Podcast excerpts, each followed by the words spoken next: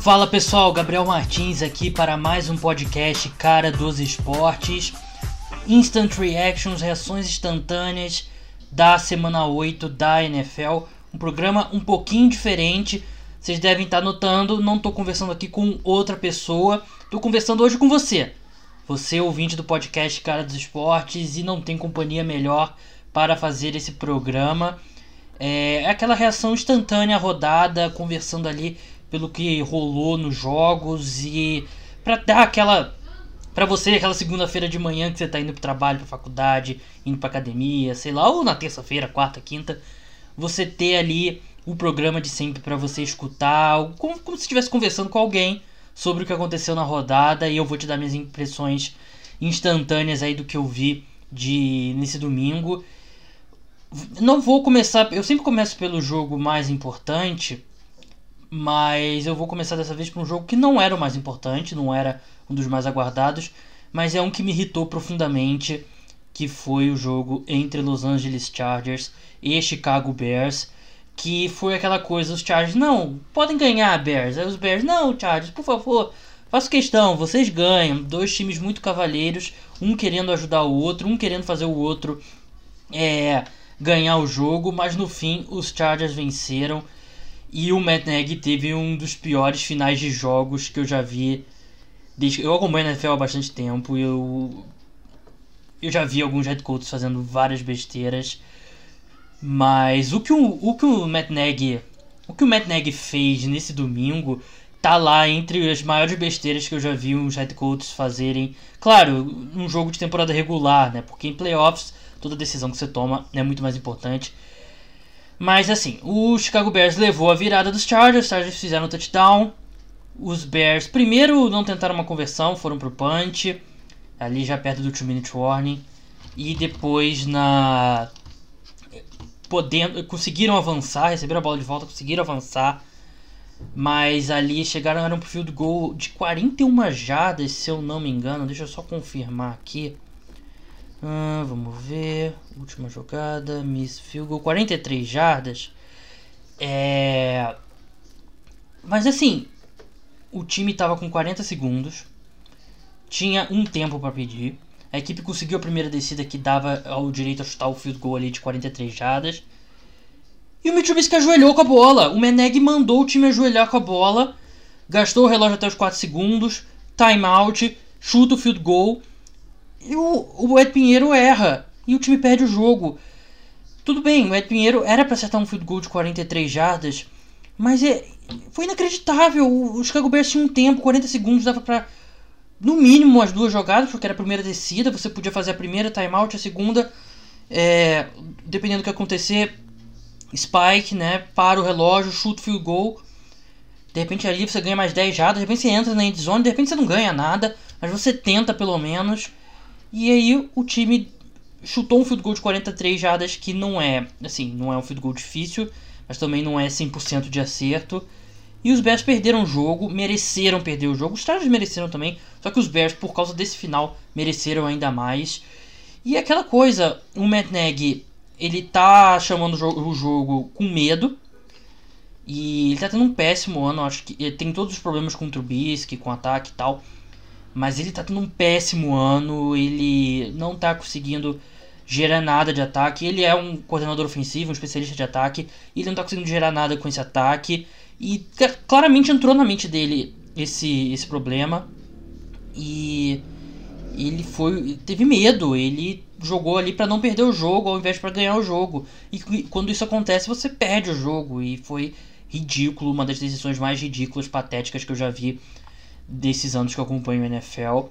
O que não absolve o Mitsubishi, mais um péssimo jogo e eu até fui um pouco aproveitador ali, um pouco oportunista no Twitter e lembrei ali de um comentário do pessoal, um, um leitor. Deixa eu até vou pegar aqui o comentário porque foi bem divertido. Eu não gosto de fazer isso, não gosto de ficar é, provocando quem comentários antigos de outras pessoas que é, você fala, você fala muita besteira, a gente fala, a gente conversa sobre esporte no, nas redes sociais, a gente vai falar muita besteira. Eu que meu trabalho é esse e eu escrevo sobre isso, tem tem registro de a maioria das minhas opiniões sobre a NFL, eu tô muito sujeito a isso. Mas o motivo que eu fiz isso, porque vocês vão, vou ler o comentário. Comentário na minha matéria sobre o ranking dos 32 quarterbacks titulares na NFL entrando em 2019. Isso foi finalzinho de agosto que eu publiquei essa lista. E muita gente criticou porque eu botei o Mitsubishi em 32. Muita gente criticou na época. Eu também não vou dizer aqui que eu fui o sabichão porque eu coloquei o Aaron Rodgers na frente do Patrick Mahomes. O que claramente não é o caso. Patrick Mahomes é o melhor quarterback titular da NFL. Então também não quero soar aqui como o superior. Mas aí a pessoa, que eu apaguei o nome, não vou falar o nome, deixou o seguinte comentário. O senhor claramente só assistiu ao jogo de playoff do Trubisky. Ele teve excelentes jogos, não comprometeu em momento algum. Muito pelo contrário, ganhou vários jogos para o time. Argumentar que ele é o pior titular por um dado, você só pode estar de sacanagem. Pega todos os números que basicamente você vai mudar seu conceito. Vou fazer questão de guardar seu post para lembrá-lo ao fim da temporada. Eu não gosto de fazer isso. De novo, eu não gosto de fazer isso porque é, muitas vezes as pessoas pegam opiniões antigas minhas e tentam jogar na minha cara e muitas coisas eu mudo de opinião e muitas coisas eu fiz uma análise se provou errada, acontece. Se você não está fazendo análise errada é, de NFL, se você não dá um palpite, faz uma análise de uma coisa que se mostra errado, é porque você ou você não está fazendo análise nenhuma de NFL, ou você não está postando nada de NFL, ou você está sendo aquele capitão óbvio, né? E tem muita gente que ganha dinheiro sendo capitão óbvio, não é meu caso. Se é para deixar alguma coisa se tornar óbvia, aí não, não existe para não precisa de um analista, né? Se é para ficar aqui e falar, olha, talvez o Tom Brady seja o melhor quarterback de todos os tempos. Tem muita gente que ganha dinheiro dessa forma. É, não precisa do meu trabalho aqui. Eu vou fazer análise, eu vejo o jogo, vejo jogos e às vezes eu vou estar certo, às vezes eu vou estar errado. E graças a bastante trabalho da minha parte, muitas vezes eu estou certo. E eu não, eu não gosto de fazer isso, de ler comentário aqui, tanto quando não citando o nome. Mas eu só me irritou esse negócio do cara falar que. Eu já falei que é um homem. O senhor claramente só assistiu aos jogos de playoff. Porque eu assisto todos os jogos, então. É, não tente. Não faça esse tipo de comentário, porque o meu trabalho tá. Eu posso estar errado, mas eu faço. O processo tá correto. Mas enfim. Derrota ridícula aí do Chicago Bears. Vamos passar agora para Colts e Broncos, 15 a 13 para os Colts. E os Colts que são é um time bem difícil de entender, né? Um time que venceu bem o Houston Texans, venceu bem o Kansas City Chiefs e depois sofre em casa contra o Denver Broncos. A defesa dos Broncos jogou bem, foram quatro sacks para Jacob Brissett. Jacob Brissett não vinha sendo tocado em campo e ele foi sacado aí quatro vezes, mas o ataque dos Broncos é muito ruim e não teve condições de de corresponder do outro lado.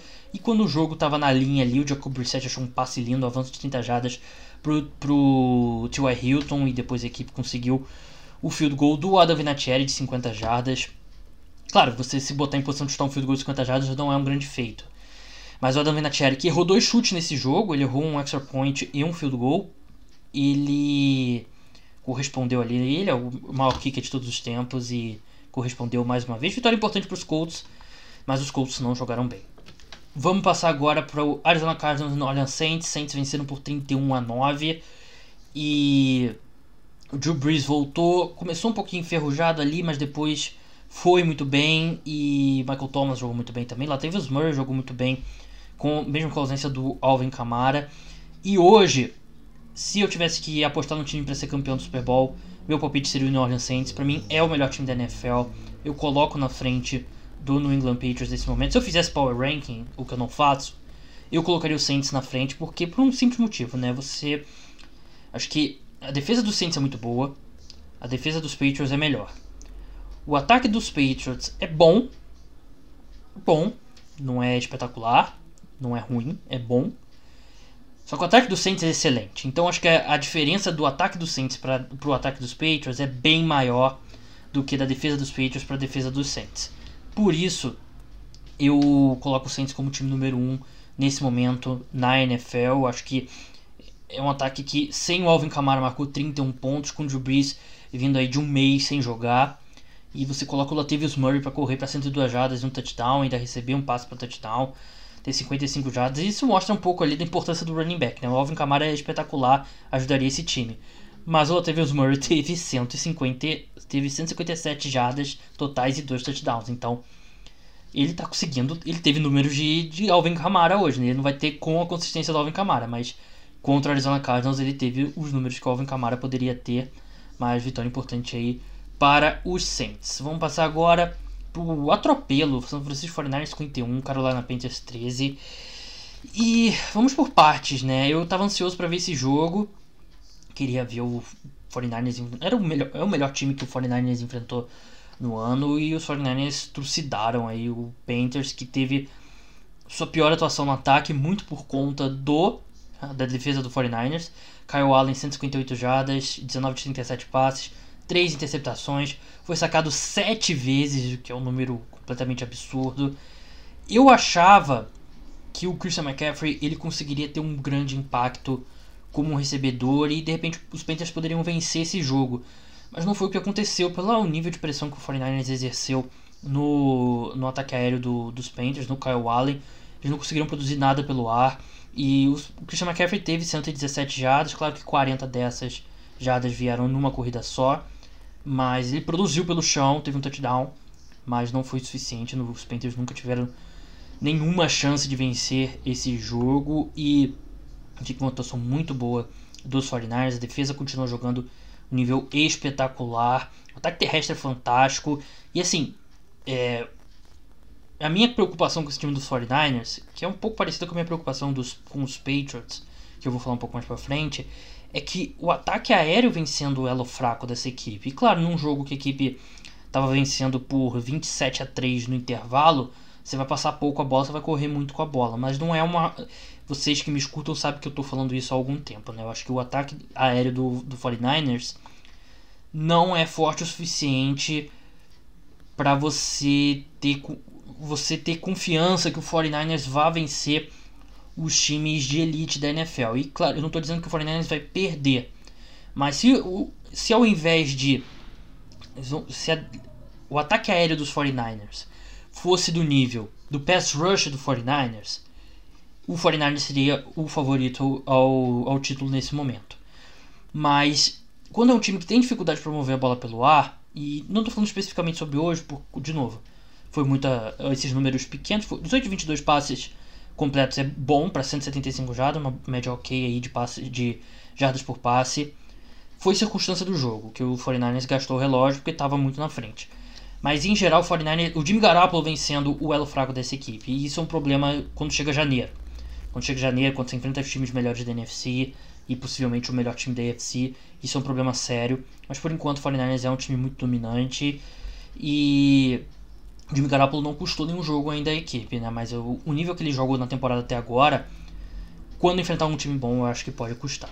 Falando nisso, vamos passar para Cleveland Browns e New England Patriots, que eu acho que é um... o Tom Brady jogou muito melhor do que qualquer jogo do Jimmy Garoppolo nessa temporada. E ele botou dois jogos em seguidas muito bom. Quer dizer, é muito bom talvez seja forte, né? mas teve dois bons jogos em seguida contra times completamente desorganizados, mas jogou bem, então eu tô, eu tô menos preocupado com o Tom Brady hoje do que eu tava antes do jogo contra os Jets, porque acho que ele colocou dois jogos em seguida. Mas ainda foi um jogo que a equipe, que a defesa foi espetacular novamente e a equipe marcou 27 pontos, né? O ataque não é dominante. É melhor do que o do 49ers, mas não é dominante. Pode jogar melhor e eu acho que de repente com o Mohamed Sanu, Sanu se encaixando melhor, com jogadores que, por exemplo, o Isaiah Wynn voltando de lesão, tem algumas, alguns probleminhas ali na linha ofensiva, esse ataque pode jogar melhor. Mas eu, eu achei que foi um sinal. Acho que sinal positivo do Tom Brady. Ele jogou dois jogos bons em seguida. Ele vai ter jogo contra o Ravens em seguida. Que aí vai ser um grande desafio. Não que a defesa do Ravens seja boa, mas é um time bom do Baltimore Ravens, então vai ser interessante. Então, é. Patriots.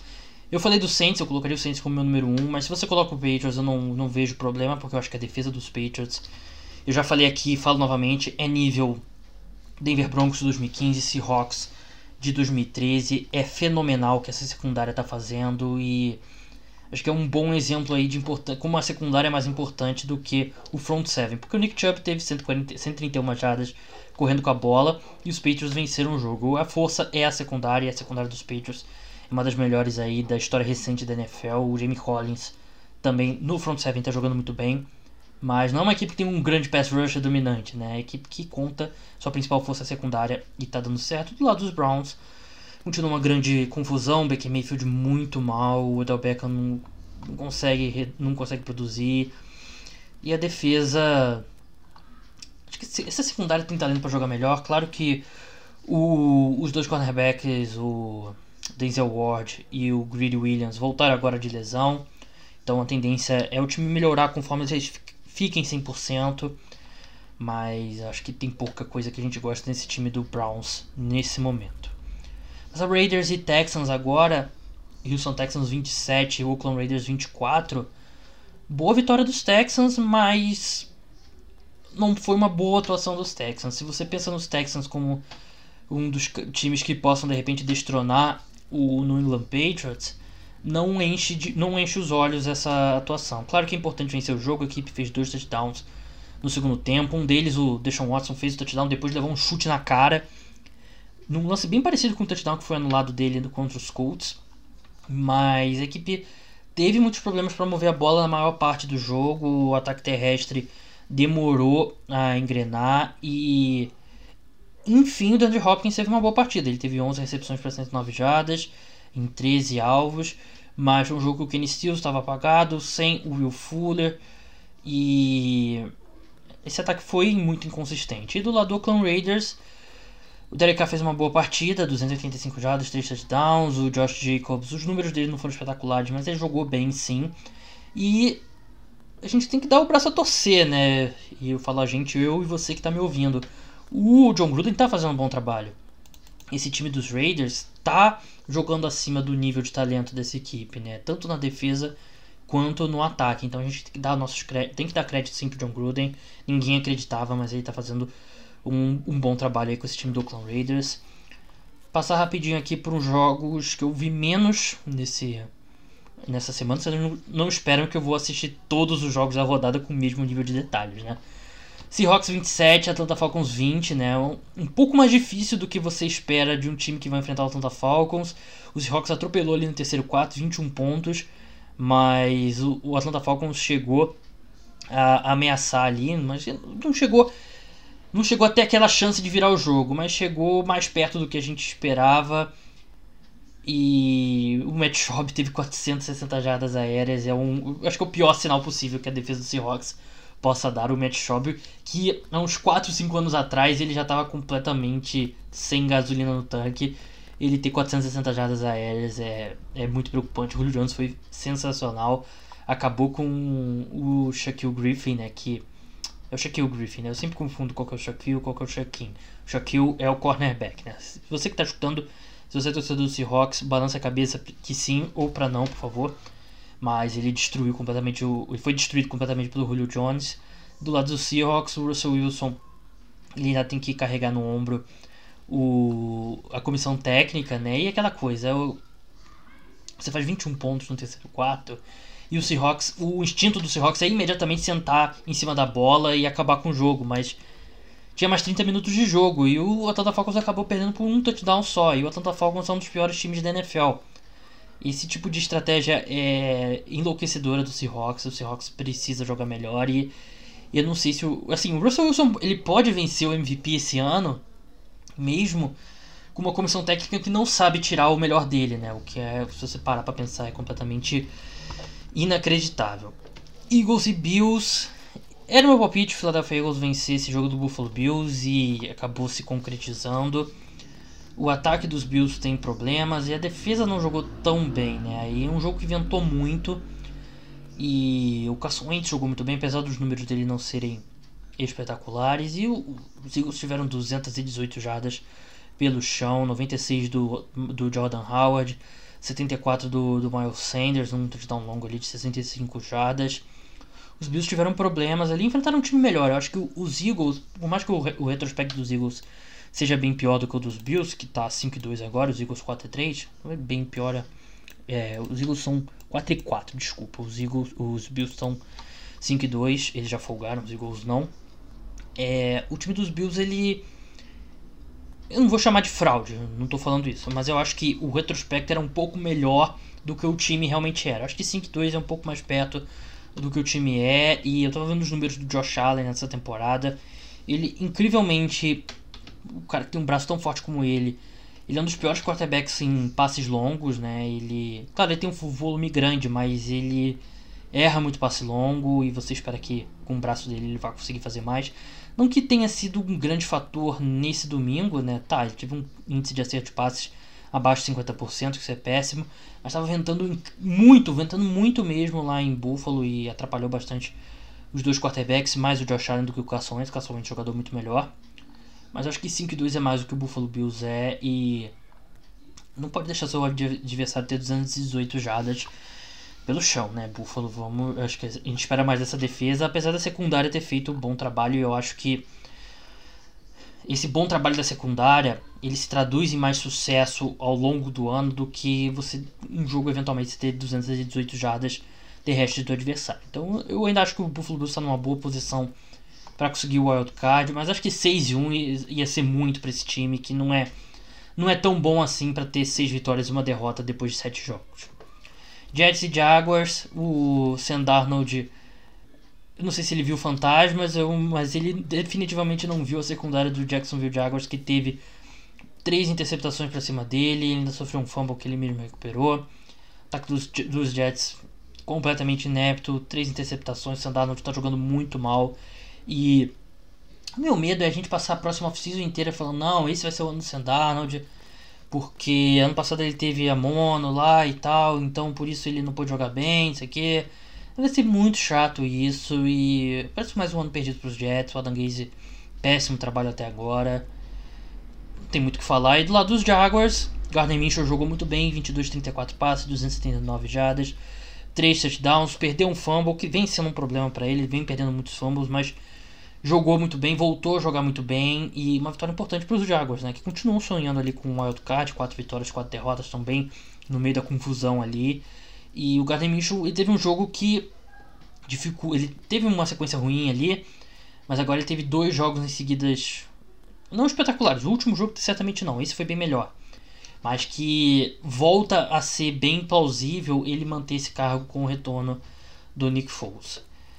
Cincinnati Bengals Los Angeles Rams. Os Rams venceram por 24 a 10 um Bengals completamente inepto, 0 e 8, enquanto os Rams novamente não jogaram bem. E foi bem a tônica de que, do que é esse time, né? O Cooper Cup, sendo um super-homem, teve 7 recepções para 220 jadas e um touchdown. Eu escalei ele no Fantasy ainda bem. E ninguém mais faz nada, né? O Jared Goff não consegue encontrar ninguém, né? O, Brandon Cooks se machucou, sofreu uma concussão. O Robert Woods teve duas recepções só e o Jared Goff simplesmente não consegue encontrar ninguém que não seja o Cooper Cup. E se esse desempenho do Cooper Cup não te convença que ele foi o principal responsável, a saída dele foi o principal responsável pela queda de rendimento dos Rams no ano passado e não o Todd Gurley, não sei o que, que vai te convencer. E do lado dos Rams, Andy Dalton tentou 52 passes, bem Rams de sempre, uma defesa bem ruim e um ataque inepto. Tirando isso, um bom time. Tampa Bay Buccaneers e Tennessee Titans não foi um duelo de James Winston contra Marcos Mariota, foi um duelo de Ryan Tannehill contra James Winston e o Ryan Tannehill foi bem razoável, 3 touchdowns, aquela média baixa de passes de jadas por passe que a gente está acostumado a ver dele, 5.8, o Derrick Henry correu bem com a bola e foi só sentar ali e observar os Bucks cometerem erros. Acho que o jogo foi um pouco, a diferença foi um pouco maior do que esse placar sugere. Os Bucks cometem muitos erros. O, o Titans tem uma boa secundária que fez um bom trabalho com o Chris Godwin. O Mike Evans explodiu 198 jardas, 2 touchdowns. Mas James Winston, dois fumbles perdidos, duas interceptações, 301 jardas. É, é o jogo clássico do James Winston. E New York Giants e Detroit Lions, os Lions venceram por 31 a 26, deixaram os Giants sonhar com a virada. O Daniel Jones teve um segundo tempo muito melhor do que o primeiro, teve quatro passes para touchdown, teve um fumble ali pro que ele tentou passar a bola para Saquon Barkley, mas a bola foi para trás e acabou sendo recuperada pela defesa dos Lions. E os Lions que, sei lá, acho que eu empolguei, confesso, empolguei, acho que esse time não é tão bom quanto eu esperava e venceu um jogo, um adversário bem inferior e Kenny Holiday, Kenny Golladay destruiu a secundária dos, do Giants como era de se esperar. O Golden Tate não conseguiu fazer o mesmo. Mas foi um jogo bem próximo até, até acho que os Giants jogaram bem, tirando o primeiro quarto ali. Acho que você soma só os três quartos finais, acho que uma das melhores, um dos melhores três quartos de futebol americano dos Giants. Enquanto os Lions ali, eles meio que tentaram sentar na bola assim também, como os Seahawks, mas não conseguiram. Bem, vamos falar agora do Sunday Night Football. O Sunday Night Football que terminou com a vitória do Green Bay Packers 31 a 24. Jogo que foi no Arrowhead com Matt Moore quarterback do Kansas City Chiefs, não Patrick Mahomes. E até a equipe foi bem. Eu achei que foi uma excelente, um excelente desempenho do Andy Reid, o head coach do, do Kansas City Chiefs, e do Steve Spagnuolo, coordenador defensivo. Eles fizeram o que foi possível sem o sem o Patrick Mahomes, fizeram um jogo bem equilibrado com o foram foram pro inter, os Chiefs foram para o intervalo vencendo por 17 a 14, mas a diferença é que o Aaron Rodgers é o Aaron Rodgers e um jogo que ele foi bastante pressionado até, foi sacado cinco vezes, ele segurou muito a bola, não acho, eu não coloco nem na conta da linha ofensiva, mas o grande destaque foi o Aaron Jones, 67 jardas correndo com a bola, 159 e dois touchdowns recebendo passes, ele foi, foi o melhor alvo ali do do Aaron Rodgers, ele que nem é conhecido como um grande recebedor, mas ele foi muito bem mesmo e Vitória, vitória, né? Ainda mais no Arrowhead, lá em Kansas City não é tão fácil de jogar, apesar do retrospecto recente. Mas achei que os Chiefs fizeram um bom trabalho ali. Foram bastante competitivos mesmo, sem o seu principal jogador, o Patrick Mahomes. Mas no final, quem venceu foi os Packers. Bem, é isso. Esse foi o podcast pós-rodada Instant Reaction. O programa volta na quarta-feira. Então é isso. Até lá. Tchau.